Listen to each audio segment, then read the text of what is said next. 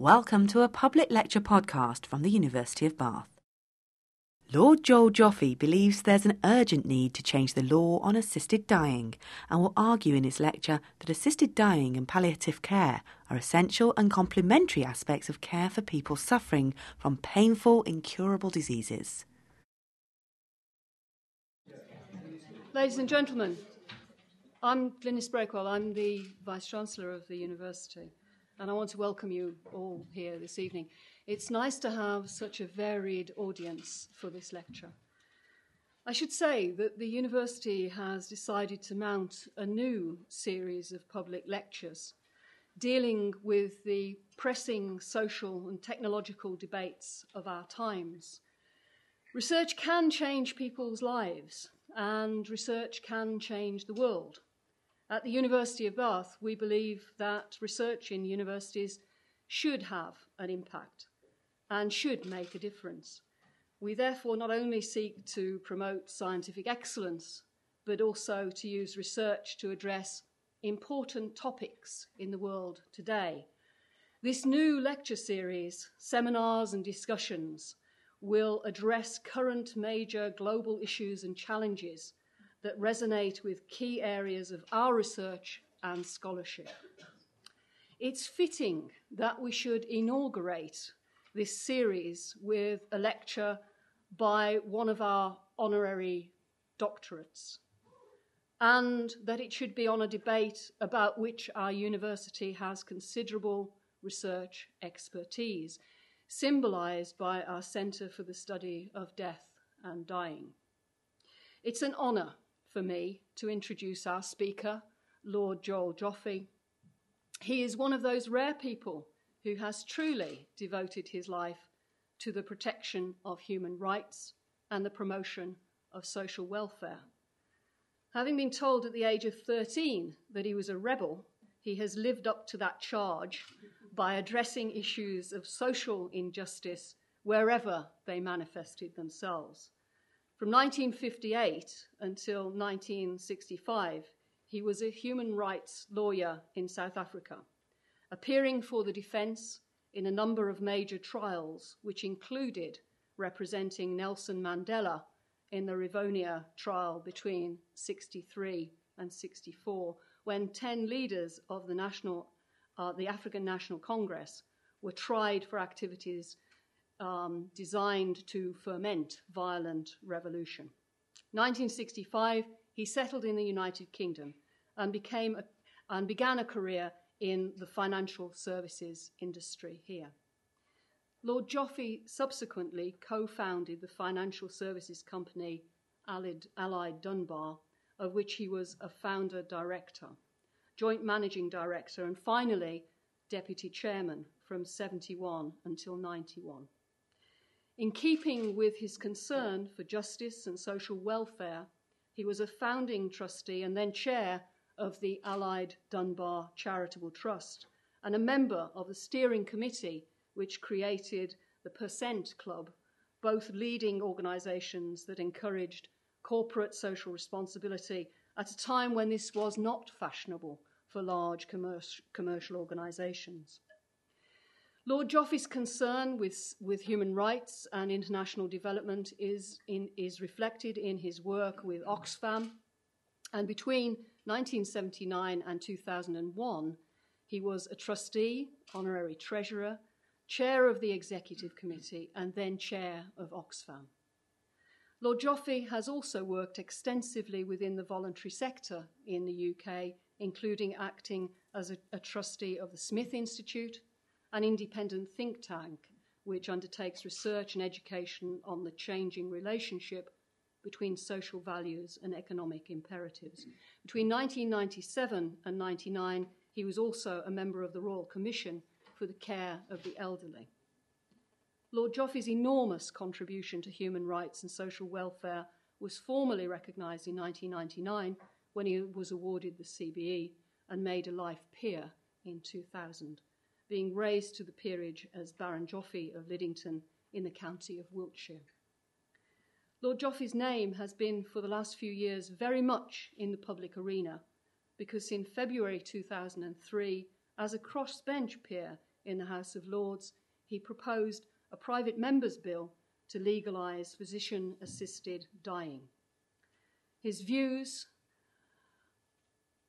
he views this as a human rights issue, and the continued campaign is one close to his heart. It is on this issue that he will be addressing us today. It's very timely, since on the 23rd of September 2009, the Director of Public Prosecutions, Keir Starmer, called for public participation in a 12 week consultation on factors that should be taken into account when considering whether prosecutions will be brought against those who assist another to take their own life. I hope you will join me in welcoming Lord Joffe as he presents this lecture.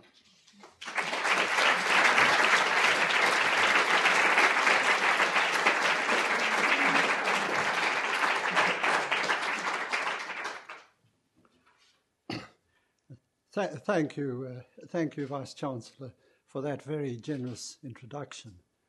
It actually brought to mind the response of a previous Archbishop of Canterbury to a similar co- complimentary introduction, who commented that when he retired that night, he would offer up two prayers asking for forgiveness. The first would be for his introducer, who had so exaggerated his accomplishments. the second, for himself, for so enjoying listening to them. so, Glynis, I will be, I, I will be praying for you tonight.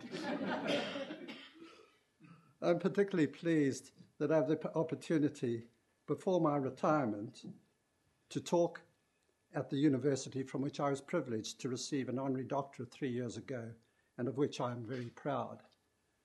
My talk this evening is about the subject which has dominated my working life for the last six years and as this is likely to be my last public talk, I accordingly have a lot to say. So I feel I should warn you in advance that I will speak for about one hour, which seems a long time to me and may seem even longer to you. and if any of you thought, well, what was this chap bringing in a glass of, of uh, brandy into this lecture, lecture room? The reason is I've got a bad cold, and if my voice, this is here, for your benefit because if I start closing, it'll be all over the place. I, I, I begin by declaring my interest as patron of, dig- of Dignity in Dying, the main organisation in England and Wales campaigning for the decriminalisation of assisted dying. I would add that they may not agree with everything I say tonight, nor the way I say it. There are few, if any, subjects more controversial than assisted dying. The debate on the issue goes back as far as Socrates in ancient Greece, and philosophers then and through the centuries have had opposing views, some in favour, some against, and there's no inexorable logic which supports either view. The decision to support or oppose assisted dying is surely a personal one, influenced by factors as such as faith or non faith, views on personal autonomy, on patient choice, and on the likely effects upon society as a whole of either choice, and it is therefore understandable that individuals hold conflicting personal views. In presenting my own views in favour, I will also, to the best of my ability, seek to set out some of the concerns of the opponents of assisted dying. There are many misconceptions about assisted dying, arising either through misunderstanding or misrepresentation. So, at the outset, I would like to emphasize that my proposals for assisted dying are of very limited application. Assisted dying will be an additional end of life option, only available to terminally ill patients for whom palliative care is not the solution to their suffering. It is impossible to predict how many terminally ill patients will wish to avail themselves of such an option. But based on the experience in Oregon, where assisted dying has been lawful for over 10 years, it would be in the order of about 900 deaths each year out of 500,000 deaths in England and Wales.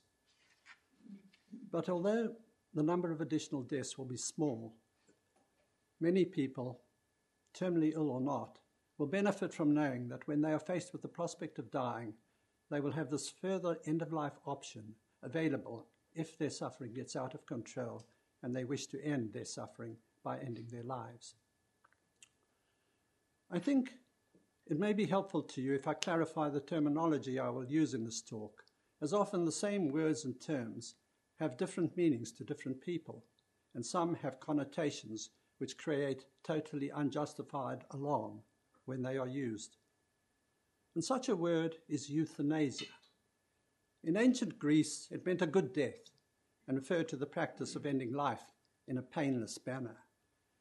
However, the Nazi regime in the 1930s cynically labelled their program of murdering disabled people as the euthanasia program, and under it exterminated hundreds of thousands of disabled people. The result was that the word euthanasia has acquired a connotation in the minds of many as something intrinsically evil rather than good. Even the term voluntary euthanasia still has something of the same adverse connotation to some. It is disturbing that some opponents of assisted dying have sought to use this false connotation to create an atmosphere of fear and alarm in relation to assisted dying. For example, an article in April 2006 in the Catholic Times opposing assisted dying by a certain Father Marsden attached a full page of photographs of 12 children murdered in Nazi era medical experiments. This demonstrates the levels to which some zealots will descend in the passion of their opposition to assisted dying. I also prefer to use the term assisted dying rather than assisted suicide, although they both accurately describe a person ending his or her own life. However, the word suicide conveys an inference of a person impulsively ending his or her life as a result of an emotional or mental disturbance, whereas assisted dying relates to an informed decision by a mentally competent person. So I think for a start, I will just uh, define specifically some of the terminology that I use. Uh, in, this, in this talk, I'm very bad with slides, but the technology is so wonderful in this place that even I got it right. in this talk, assisted dying means a doctor at the informed and freely made request of a mentally competent, terminally ill adult patient who is suffering unbearably, prescribing but not administering lethal medication in order to assist the patient to end his or her life. Where the patient cannot orally ingest the medication, the doctor can prescribe some other means of self administration. Voluntary euthanasia means a doctor administering a lethal injection to a patient in response to the patient's request to end his or her life. And the key difference between assisted dying and voluntary euthanasia is that in assisted dying, it is the patient who self administers the medication whereas in voluntary euthanasia, it is the doctor who directly ends the patient's life with an injection. Now, palliative care is an approach to medical care that aims to improve the quality of life of patients and, and, their, fam- and their families facing life threatening illness through the assessment and treatment of pain and other problems, physical, psychosocial, and spiritual. And patients in this talk means terminally ill patients only. Now, it should be noted that physical pain can usually, but not always, be controlled. And the other problems in the definition could include breathlessness, difficulty in swallowing, total paralysis, fear of loss of control, loss of independence, and no quality of life. Moving from definitions, I thought, as some of you might not be uh, very familiar with the subject, I'd give you a bit of background in relation to the current debate on assisted dying. It really did start in 2003 when I introduced the Patient Assisted Dying Bill as a private member's bill in the House of Lords. After a debate on that bill, the Lords referred the issue to a select committee which was set up in the Lords at the end of 2004. And I'll refer to that committee in future as the 2005 Select Committee. It reported in, uh, it was there to consider an amended bill which I had introduced, which was similar to the previous bill, but more limited in its application in that it no longer included voluntary euthanasia. The committee took oral evidence from more than 100 experts and visited the Netherlands, Oregon, and Switzerland, in all of which countries assisted dying was lawful, and they received written submissions from many more. It reported in April 2005, and although no vote was taken, I ascertained that seven of the 13 members of the committee supported assisted dying and six opposed it. So it was very evenly balanced. In November 2005, in the light of that report, I introduced my fourth bill, titled The Assisted Dying for the Terminally Ill Bill, which I'm going to talk to, uh, refer to as the 2005 bill. Desperate to avoid a detailed debate on the bill's provisions, the bill's opponents broke a long standing House of Lords tradition never to oppose a private member's bill at a second reading, and they achieved this through a cunning and last minute amendment. And on 12 May 2006, the bill was defeated by 60% to 40%. Moving on a couple of years, in June of this year, Lord Falconer, the former Lord Chancellor, tabled an amendment to the Coroners and Justice Bill in the Lords the aim of which was to bring about a limited change in the law which would allow families and friends to assist and accompany their loved ones who were travelling to countries where it was lawful to obtain assistance to end their lives. This bill was defeated by a relatively small majority of 194 votes to 141. And the most recent development in the debate, which relates to the interpretation of the law rather than a change in the law, emerged from a judgment by the law lords in the Debbie Purdy's case delivered in July this year. This judgment required the Director of Public Prosecutions to publish the factors he would take account of when deciding whether to give consent to the prosecution of a person for the offence of assisting another to commit suicide. The Director of Public Prosecutions generally has, a, uh, has where the statute provides, has the right not to proceed with with uh, prosecutions, even though it appears that the person charged is guilty, uh, is guilty of a crime if, he, if the director considers it not in the public interest. And this, uh, and following upon this decision of the law lords, the Director of Public Prosecutions last month published his interim policy setting out the factors he would take into account. My initial view is that the policy provides careful and skillful guidance, which I believe accords with the views of the overwhelming majority of the public, who would want compassionate behaviour to be dealt with differently from malicious behaviour. However, the Director of Public Prosecutions cannot change the law which makes assisted dying a criminal offence, nor will his policy be of help to most pe- pa- patients who want the option of assisted dying. What is still needed to provide this option is a change in the law. So, my approach to assisted dying is ba- not based on a particular philosophy or morality, but rather on pragmatism and compassion. It is broadly that where people are suffering unbearably, everything possible must be done to alleviate that suffering.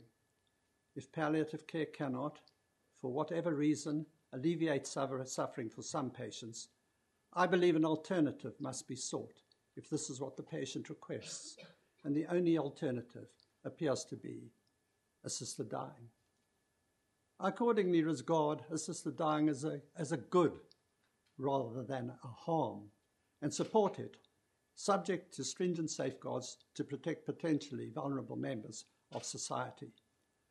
My aim, therefore, is to seek a change in the law to allow assisted dying as a further end of life option, in addition to those which already exist. In seeking to change the law, I'm encouraged by the experience in other countries and regions where assisted dying is lawful, which includes the Netherlands, Belgium, Oregon, Switzerland, Luxembourg, and most recently, Washington. There are presently four end of life options. The first and most important is quality palliative care. Where it is available, It is the preferred option for the overwhelming majority of patients, as it combines their will and determination to live to the very end with control of their physical pain and to receive psychosocial and spiritual care where they feel it will help them.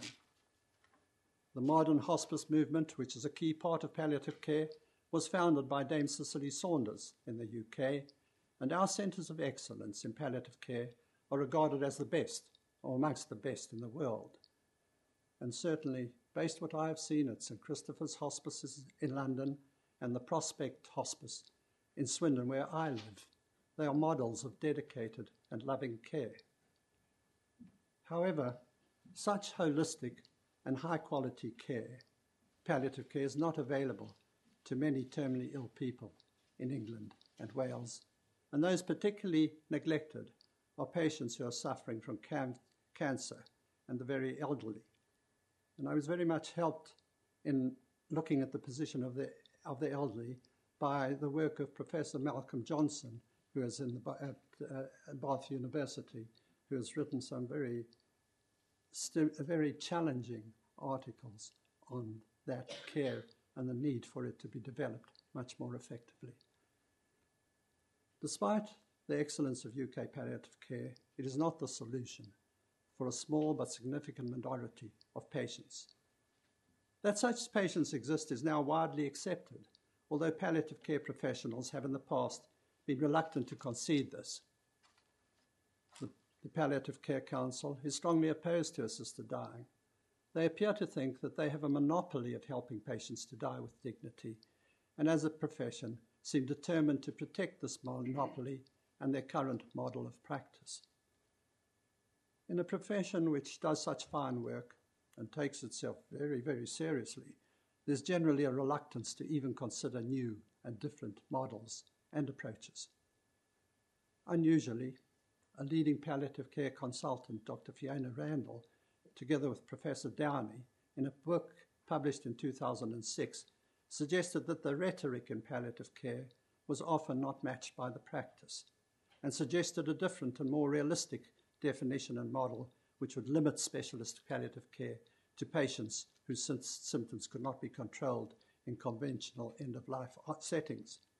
I should add that both authors, unfortunately from my perspective, are opposed to assisted dying.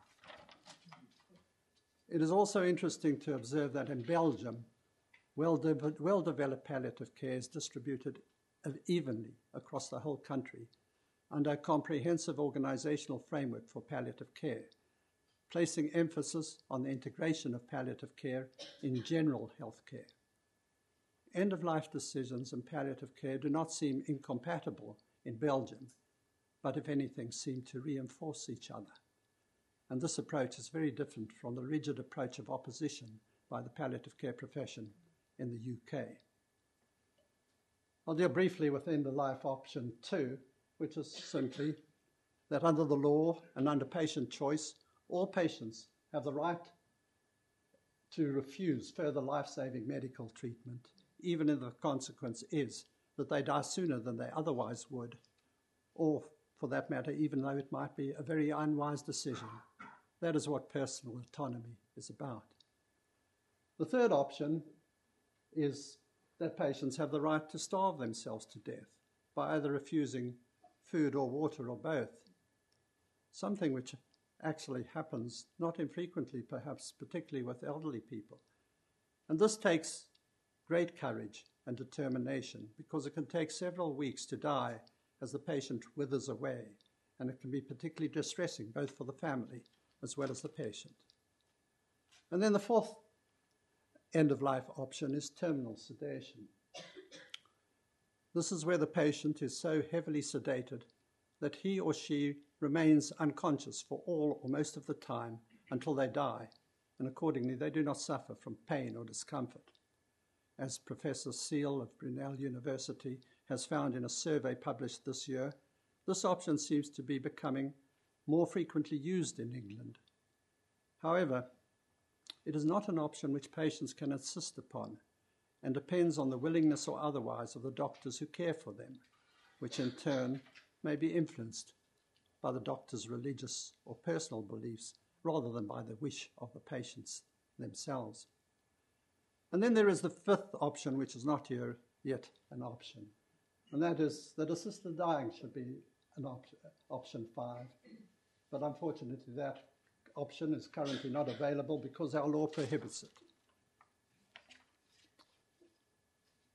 Now,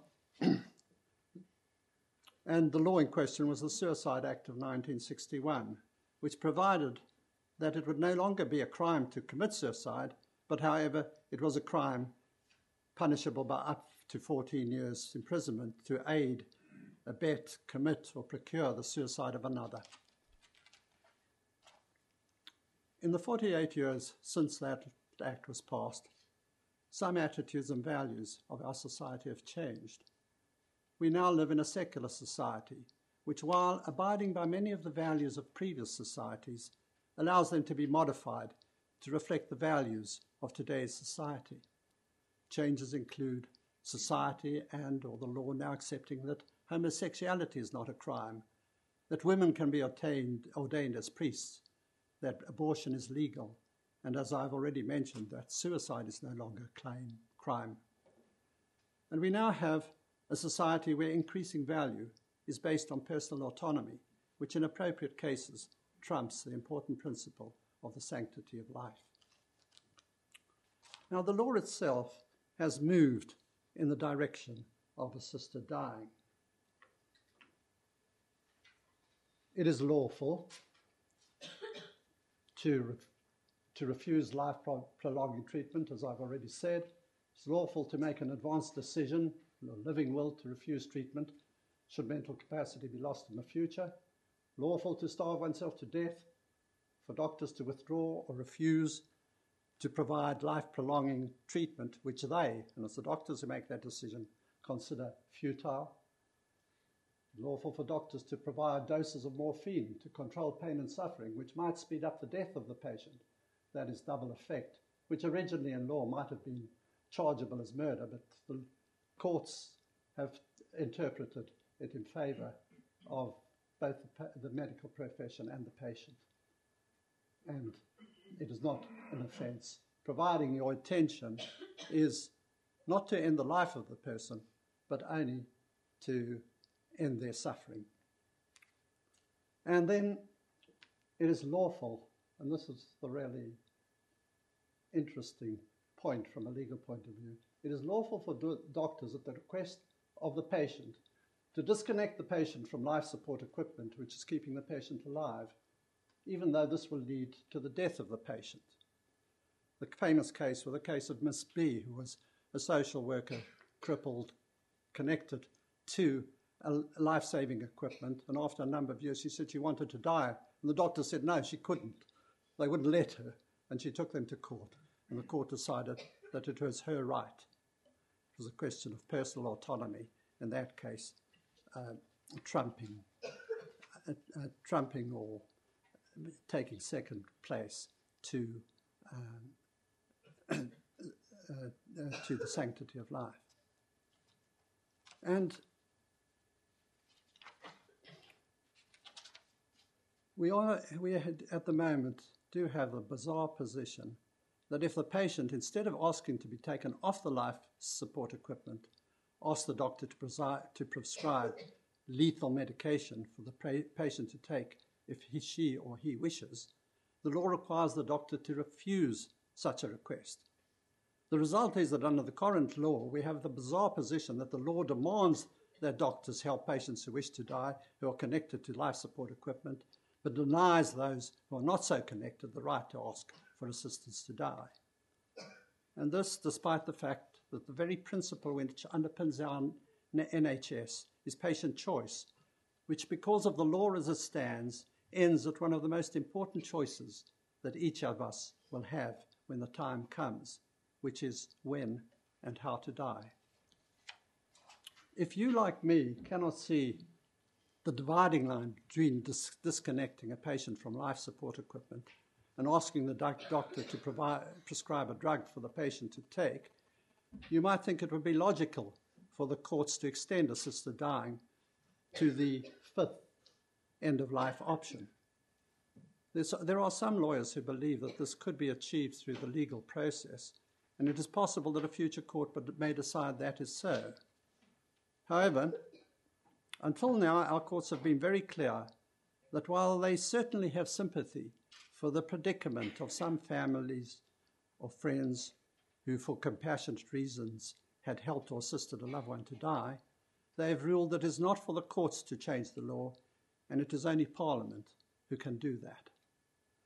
This is the reason why we, who support assisted dying, introduced the four bills into the House of Lords to which I have referred earlier, with a view to changing the law to allow one further end of life option, namely assisted dying, for patients who might wish to take advantage of it. The bills were driven by compassion for the unbearable suffering of terminally ill patients whose suffering could be, not be solved by quality palliative care if it was available. The 2005 bill incorporated in legal terminology what I've earlier in this talk defined as assisted dying and provided that terminally ill patients who qualified for assisted dying could apply in writing to their doctors for assistance to die. The bill also specifically exempted doctors who had a conscientious objection to assisted dying from any participation in the processes covered by the bill. The principle underpinning the bill was one of personal autonomy, the human right of all individuals to decide for themselves how to lead their lives, which would include their choice on how and when to die, and this, in other words, is patient choice at the end of life. We were clear that this right must be subject to one limitation, namely, that in making a decision to end their li- own lives, patients must not indirectly harm other vulnerable members of society. And I come now to the safeguards which we proposed in that bill to ensure that vulnerable people were not, were not put at harm. And there was actually an array of 21 interlocking safeguards, which included two requests in writing by the patient for assistance to die, separate examination by two doctors who should be independent of one another. If either doctor was in doubt about mental capacity, there must be referral to a psychiatrist and a consultation with a palliative care specialist who could explain what palliative care hopefully could do for the patient was also compulsory. And then there was a waiting period of 14 days and self administration, where you have to actually drink the drug itself which is the best evidence that the patient is acting voluntarily. The doctors must satisfy themselves that the patient is terminally ill, is mentally competent, has free and voluntarily, freely and voluntarily made an informed decision after taking in account, into account all other end of life options and is suffering intolerably. When we introduce a new bill, we will include all these safeguards and these safeguards are based upon and include all the safeguards contained in the Oregon legislation on assisted dying, but as in the 2005 bill, add even more stringent safeguards, such as a palliative care filter and the requirement for unbearable suffering. And these safeguards will ensure that vulnerable members of society will not be at risk if assisted dying is legalized. The safeguards should also be looked at in the context of the 900 patients each year who are presently unlawfully assisted to die, according to the research of Professor Seale published this year. Extrapolating from the Oregon average experience over the last three years of 18 deaths for each 10,000 deaths, in the order of 900 patients are likely to die through assisted dying each year if it becomes lawful, as I've already mentioned. This is virtually the same number as are presently being unlawfully assisted to die. It seems, therefore, that assisted dying poses no greater risks than already exist to vulnerable members of society. And indeed, the proposed safeguards would provide protection to some patients who might otherwise have been unlawfully assisted to die. So, I, of course, and I'm sure it will come as no surprise to you, can't quite understand how, in the circumstances and against the background which I have uh, set out that anyone could oppose assisted dying for compassionate reasons. But the opponents of assisted dying take a different view and have a number of concerns, all of which need to be considered with respect and objectivity. In assessing these concerns, it is important to appreciate, without exception, they are based on conjecture rather than fact, as assisted dying has always been unlawful in the UK. Bearing in mind that there can be no supporting evidence of experience in the UK, one would have assumed that in support of their concerns, the opponents would have referred to objective and expert research in countries or regions where assisted dying has been lawful, which would support their concerns. However, very little, if any, such sound research against assisted dying has been forthcoming, presumably because it just does not exist. Instead, the conjecture against it has been presented with great confidence by way of reference to, opinions, to opinions of like minded individuals in the countries in question who are opposed to assistance to die, often because of the opponent's faith, or to their personal experiences, or to snippets of newspaper reports. In this regard, I would suggest that the repeated and often strident assertions of conjecture or personal opinions are not an adequate substitute for solid, solid and carefully a- analyzed evidence.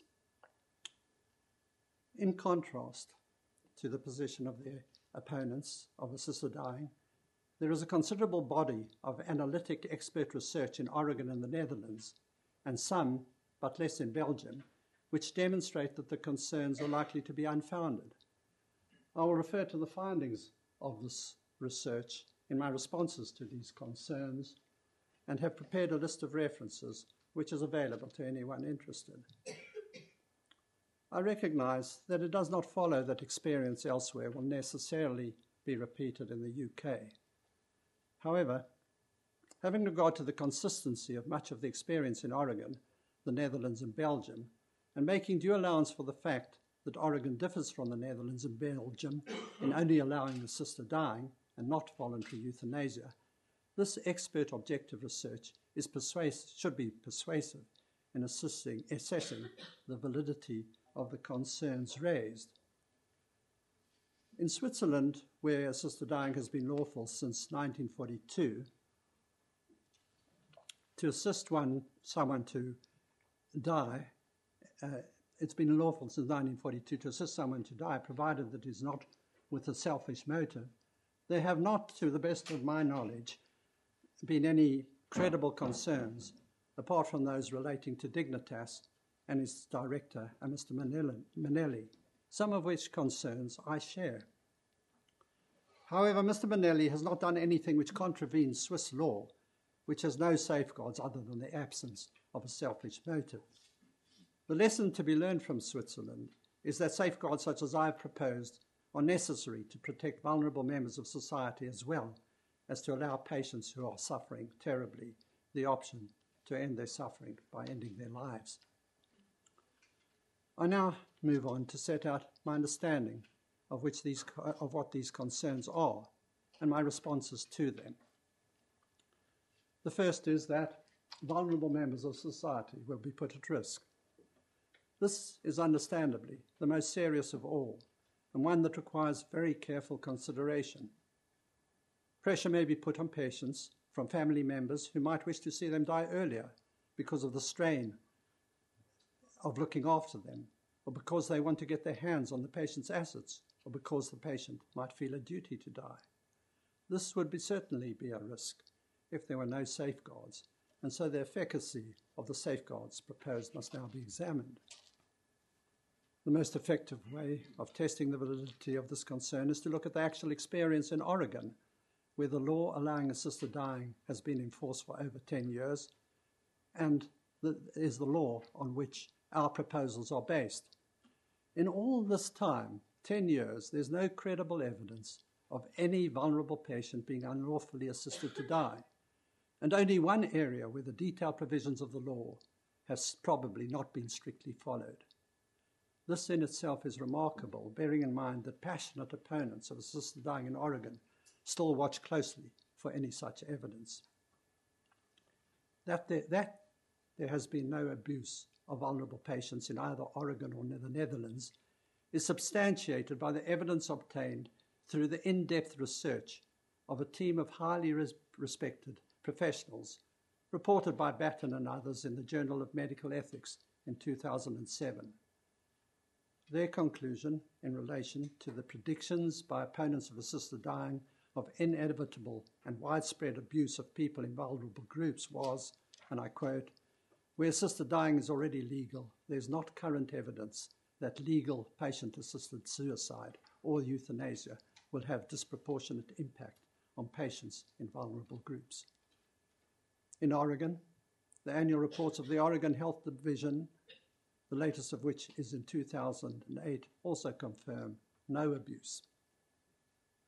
There is one area, however, where the detailed provisions of the law in Oregon have not been have probably not been followed and is described in research by Professor Ganzini, who, as it happens, was one of the authors of the Battin paper to which I've referred. Professor Ganzini found that in 2007, three of the patients in Oregon had been assisted to die had been diagnosed as clinically depressed, although she also found that there was no evidence to suggest that depression affected their competence. However, what this research did underline was the importance of psychiatric referral where there is any doubt about the presence or relevance of mental illness. And we are determined to live and learn from this and ensure that any risk of this type is effectively covered in our proposed future legislation.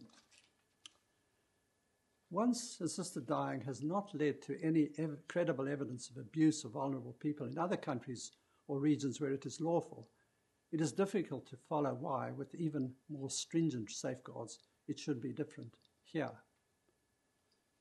Concern two is the slippery slope.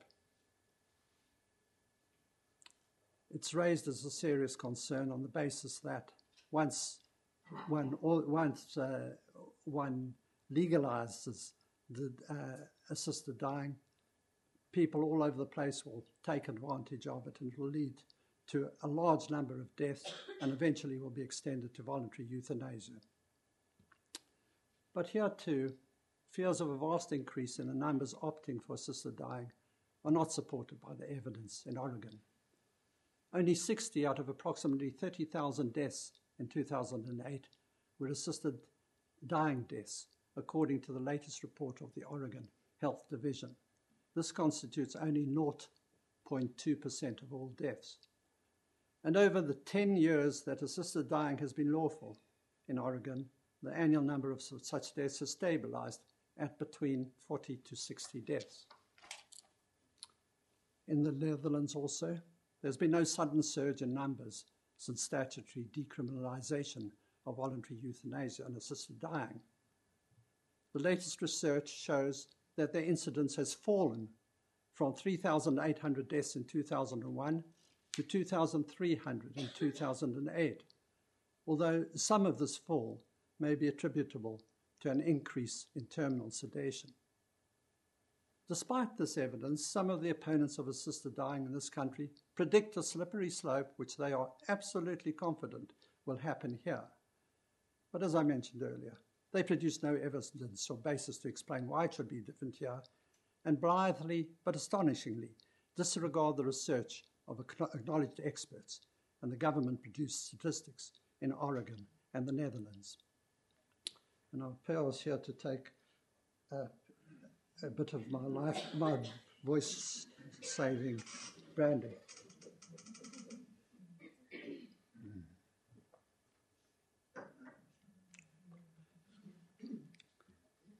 Professor Seale concluded in an article just published in Social Science and Medicine that in relation to the slippery slope argument that, and I quote, in relation to the slippery slope argument that permeates much of the debate when assisted dying is discussed, the results provide little support for the view that the lives of vulnerable elderly people are being devalued so that the deaths of such people are unduly hastened.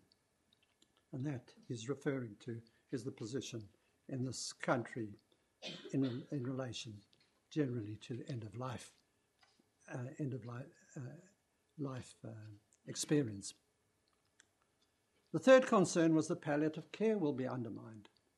In this regard, I would emphasize again that the supporters of assisted dying believe that quality palliative care is the preferred solution for the overwhelming majority of patients.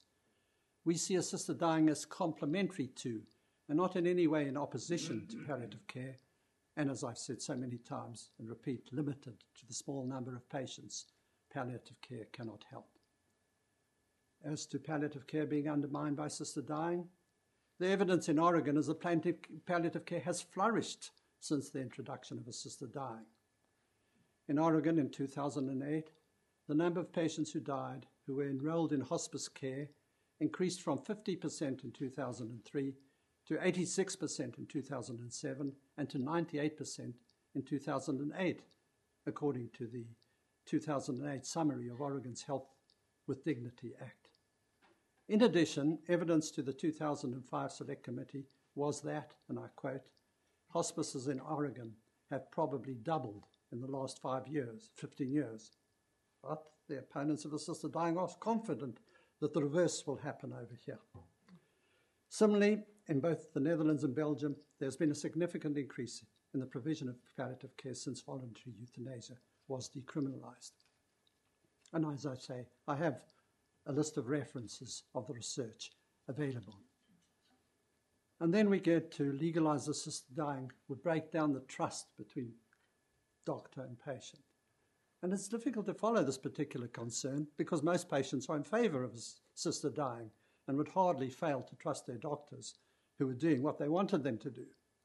However, again, the facts do not support the claim. In the Netherlands, the level of trust between doctors and patients was the highest in a 2005 survey of nine countries in Europe, including the UK. More specifically, in the UK, a YouGov survey in 2004 found that 79% of respondents said that if assisted dying were legal, they would trust their doctors the same amount or more. Moving on to the other concerns, I will deal with, try to deal with them more concisely. Firstly, there's the sanctity and value of life. The Catholic Archbishop of Cardiff, the Most Reverend Peter Smith, tells us that the Church teaches that suicide is a grave sin and that we are stewards, not owners, of the life God has entrusted to us. It is accordingly not ours to dispose of. The proponents of assisted dying naturally respect the right of the members of all faith groups to express their views on the issue and to follow their beliefs. We do not seek to impose assisted dying on anyone. And when it becomes lawful, it will become just another end of life option, which patients will be entitled to request if that is what they wish. It certainly will not be an option which a doctor or anyone else can impose upon patients. And we question the right of the faith groups to seek to impose their beliefs on those who do not share those beliefs. In regard to sanctity of life, I would also draw attention to the already widely accepted exceptions, such as the right to kill enemy soldiers and civilians during military operations and the right to kill in self defense, and also to the decisions of the courts that in some cases the principle of personal autonomy trumps the principle of sanctity of life. I make it clear it's only in some cases, not all. Then we get to the difficult question of mental capacity. Oh, yes, and assessment. This raises fundamental concerns because competence is a precondition for any legislation which is proposed. In many cases, it is clear to a doctor either that a patient is or is not mentally, or is that a patient is or does not have mental capacity. But there are some cases where expert opinion is made, needed to make this distinction. It is for this reason that we have provided and will provide that where there's any doubt as to competency, the patient must be seen by a psychiatrist and that the psychiatric evidence, like all medical professional evidence, must be capable of withstanding legal scrutiny. Then we have cons- seventh concern, the Hippocratic Oath. Concerns are frequently expressed that assisted dying breaches that oath and said with much sincerity and great concern. However, that oath represented the values and attitudes of ancient Greece. That it valued the represented the values and attitudes of ancient Greece seems to be overlooked. Although many of these values still prevail today, others do not reflect contemporary value. For example, the oath requires graduates to provide their teachers with money if they need it. It Will be a great relief to many of our 12 over here that the teachers of medicine should teach without being paid. Bit of a shock to some of the teachers these days. And that doctors should not give women abortive medicines, none of which reflect medical practice today.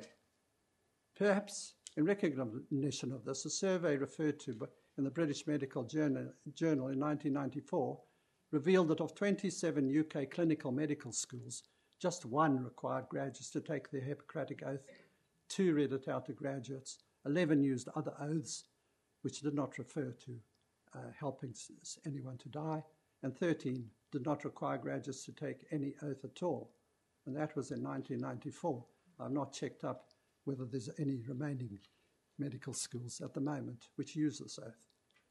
And then we have the case of Dr. Shipman, frequently raised.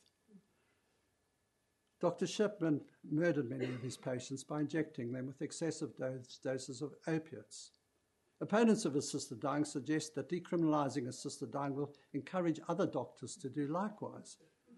The legislation proposed would actually help to protect patients against any future Dr. Shipman, not least because any assisted death under the proposed legislation would require two signed requests by the patient, the direct involvement of at least two doctors, and a palliative care specialist.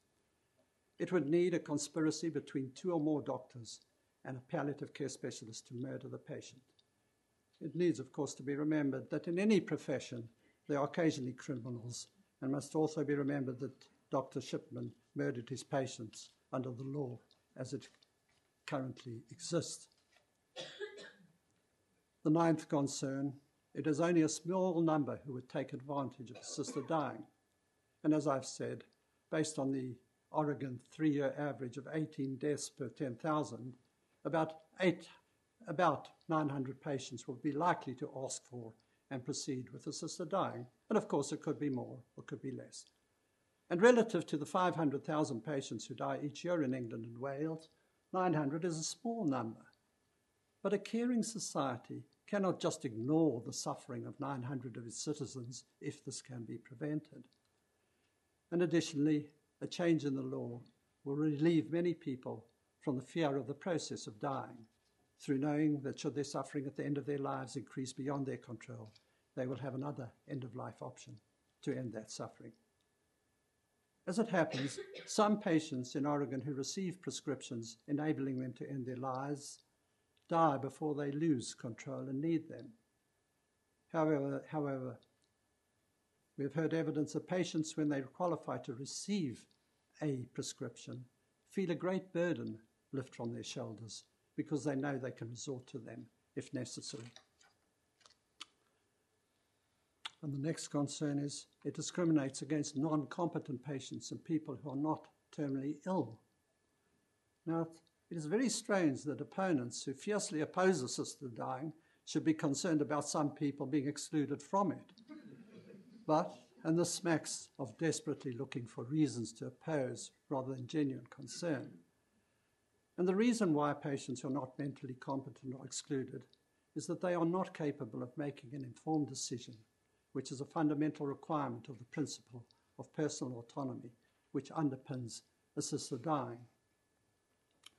And the reason behind our excluding in proposed legislation people suffering unbearably because of an illness or, or condition, but who despite this are not terminally ill, is because medical science is advancing so rapidly that hopefully in time cures for their conditions may be found. And unlike terminally ill patients, they do have time. Additionally, society as a whole does not support their inclusion. I'm gravely concerned about these exclusions because they both involved, involve continuing suffering of people. But until I can find an acceptable solution for which I'll continue to search. I will not seek to include these in legislative proposals. And then we get to an area which a, niche, a concern which, which is expressed uh, by some disabled people. They are against assisted dying.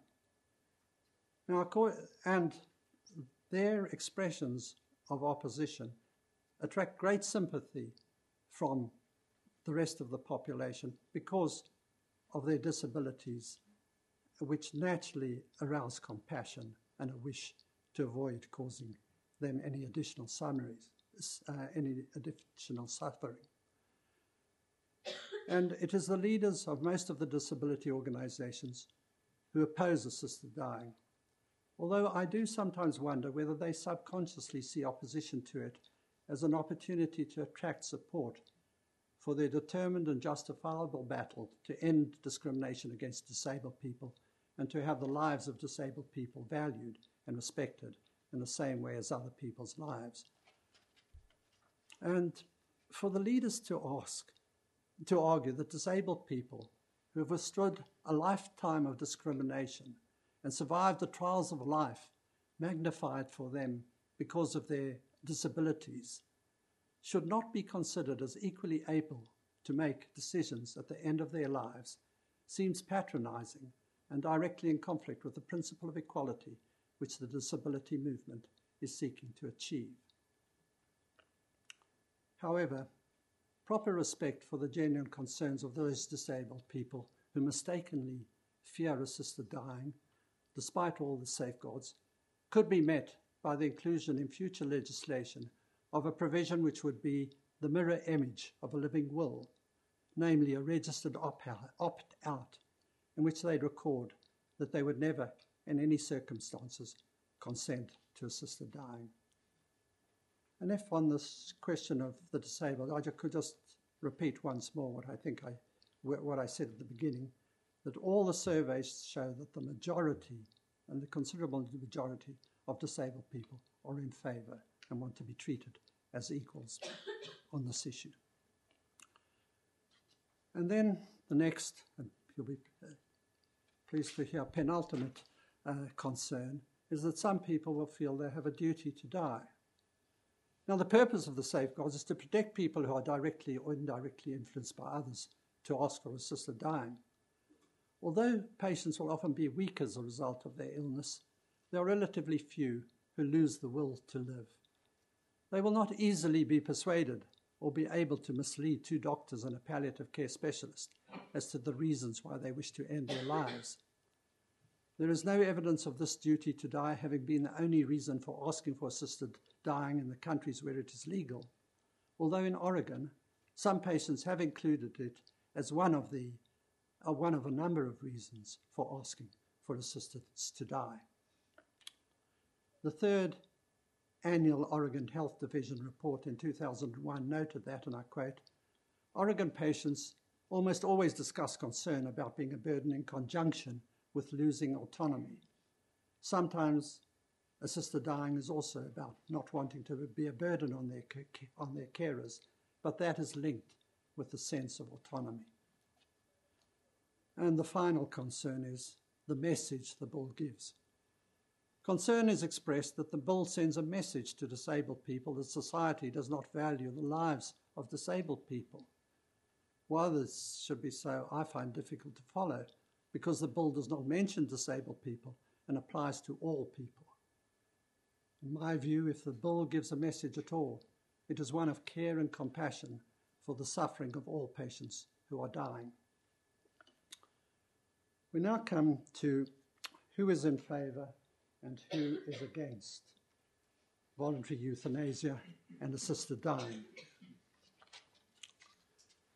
The impression that those of you who have been follow, uh, following the debate in the press and the media may, may have gained is that opinion in society is evenly divided over the issue of assisted dying. And certainly listening to the media, including the BBC, which makes a point of giving equal time to the opponents and to the supporters, one would be justified in coming to this view. However, when one studies the expert public opinion surveys, a quite different picture emerges. The answer to the question of who supports assisted dying and voluntary euthanasia is that an order of 80% are in, of society are in favour of, of voluntary euthanasia and 60% in favour of assisted dying, according to the British Social Attitudes Survey in 2005.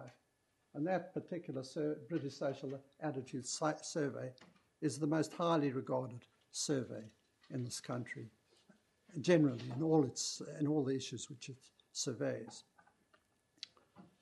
Uh, the last uh, survey of which I'm uh, aware, um, proper survey of which I'm aware, is the Populus Survey published in the Times in July, which says 74% are in favour.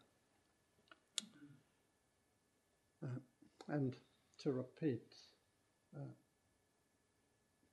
no, I've repeated enough things. The British Social Attitude Surveys are support this, are provided the, the, the statistics of 80% support, 60% support for assisted dying, and only 18 against. Now, the main opponents of assisted dying are firstly the safe groups, the faith groups, then the doctors, and particularly the palliative care doctors, and finally a relatively small number of the rest of society who, like those in favour, include distinguished lawyers, philosophers, scientists, and other professionals, some of who are not influenced or opposed by their religious beliefs, beliefs, even if they had such beliefs. And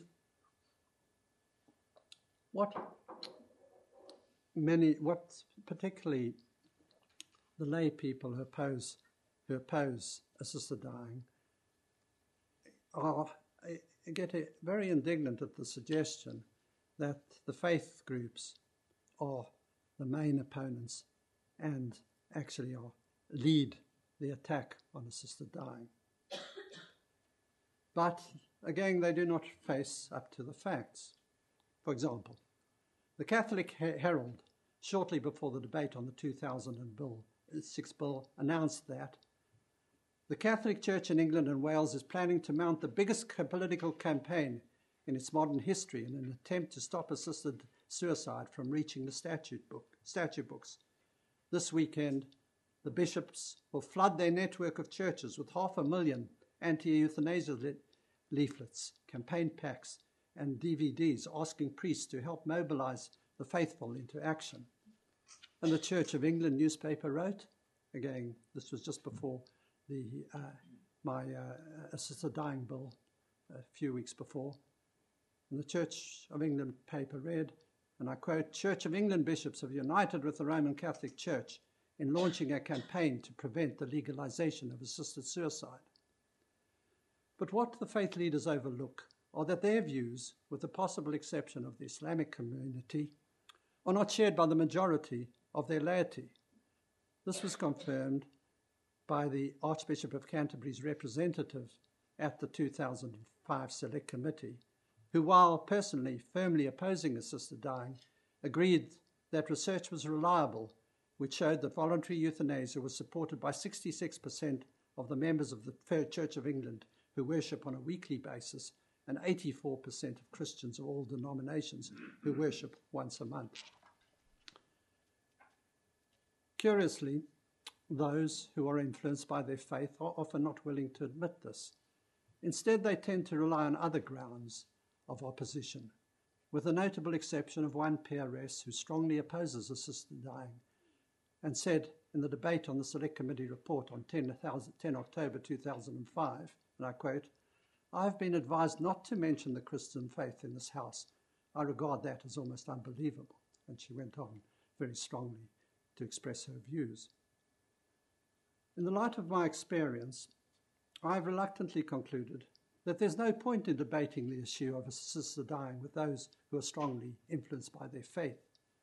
While philosophers, scientists, academics, law lords, doctors, and other professionals have differing and opposing views, the church leaders are rock solid in their opposition. 16 bishops, almost the full competent complement in the Lords, voted against the 2005 bill.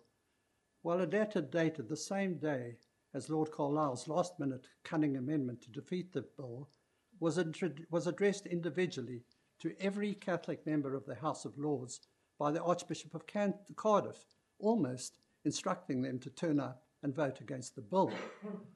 The Archbishop clearly assumed that all Catholic peers would automatically vote against the bill even before they listened to the debate. In drawing attention to the opposition of faith leaders, I'm naturally not in any way suggesting that they have no right to campaign against assisted dying, nor that they do not have the same right as every member of society to express their views, which should be treated with due respect.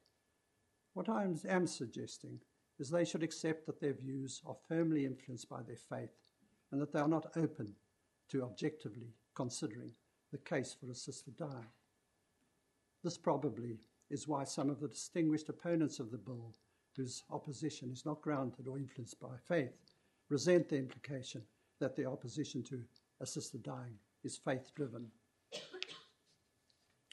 The reasoned concerns and the faith concerns of the opponents are often supplemented by the maneuvers of their more zealous supporters. The latest one being an attempt to skew the results of the poll set up on the University of Bath, on your university's website, intended to ascertain in advance the views of the numbers in favour and against assisted dying prior to my talk this evening. The Euthanasia Prevention Coalition issued what they call a poll alert to their supporters worldwide, reading, the, I quote, the following article about Lord Joffe's free lecture includes a poll. Go to the following link, enter the poll, and vote no. I, I was rather chuffed that they regarded my talk as worthy of such dedicated opposition.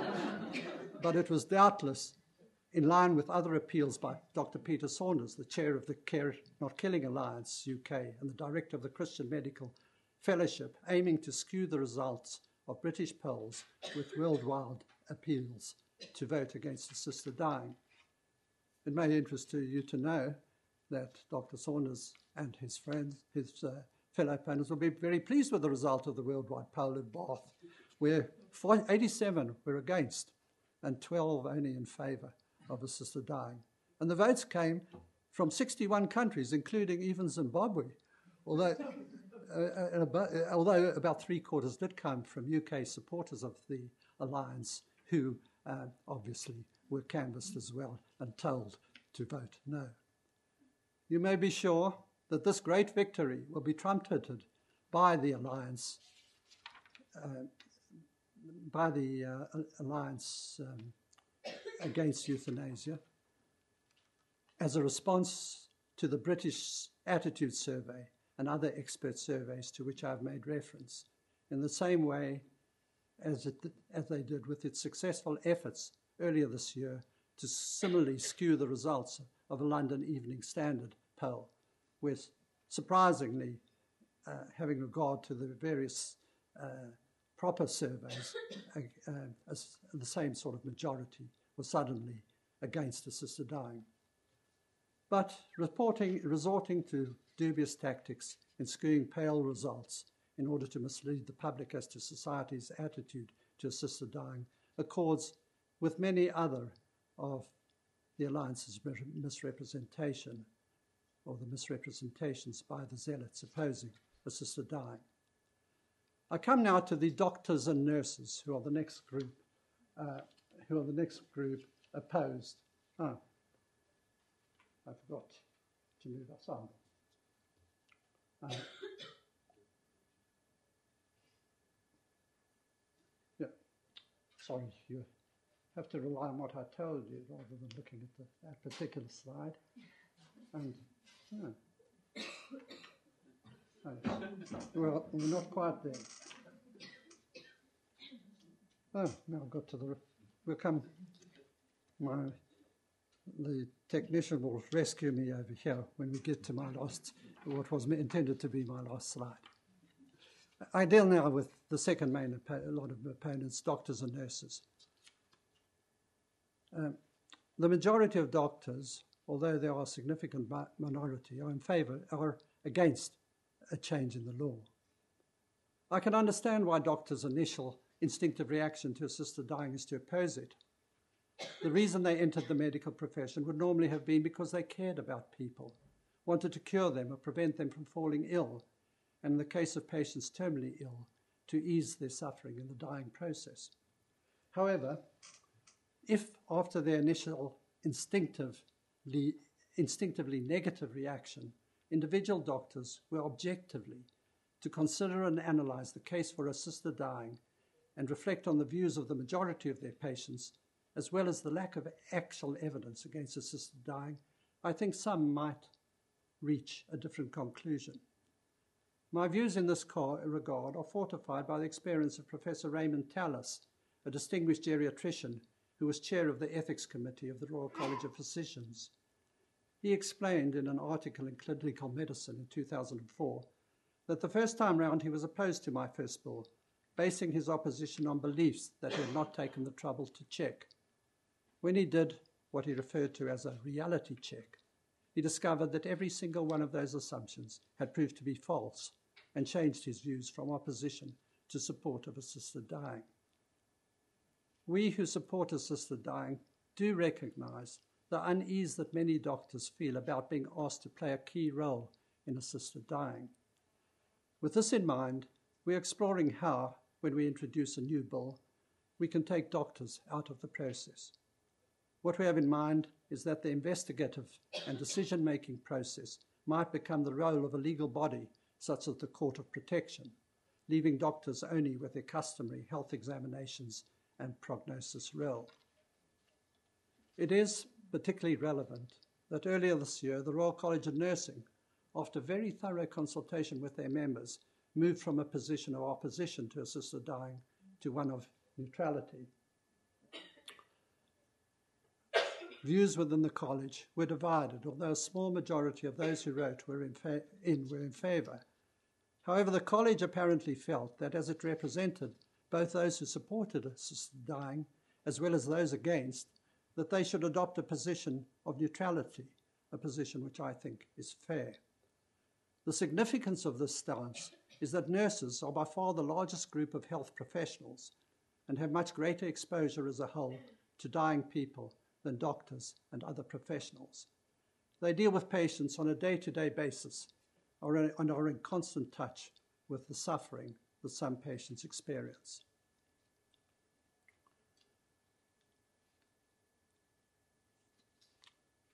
Throughout the debate over the years since I introduced my first bill, I've sought rational debate on this important issue.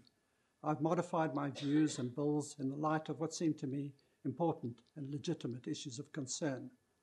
But with a handful of exceptions, I've not found a willingness by most patients to even listen and objectively consider the case for assisted dying, let alone to take a neutral stance. The attitude of opponents has generally, but not always, been that they know it is harmful, usually based on little more than their personal opinions and prejudices, and the opinion that once they know this, there is nothing to discuss. So, to round up the case for assisted dying, I draw attention to the one unanimous, the one unanimous finding of the 2005 Select Committee. And that was, and I quote, that while the most careful account must be taken of expert evidence at the end of the day, the acceptability of assisted suicide or voluntary euthanasia is an, an issue for society to decide through its legislators in Parliament. Society has, spoken and made its view clear I hope as we live in a democracy that the legislators in Parliament will listen, but so far they have failed to do that. And now I will end with a quick run through, a summary of the case for assisted dying, because I realize that in such a long talk, it would be very easy to lose the thread of my case. Palliative care as I say, the whole basis of our case is palliative care is not the solution for a small but significant number of patients who suffer unbearable deaths, but the safeguards will protect vulnerable members of society. The concerns raised do not stand up to a critical examination. The number of patients who lawfully ask for assisted dying will be roughly equal to those who at present are unlawfully assisted to die, and the concerns raised by opponents of assisted dying are driven by a small minority of the population largely influenced by their faith and based on conjecture, which ignores the positive evidence of countries where it is lawful.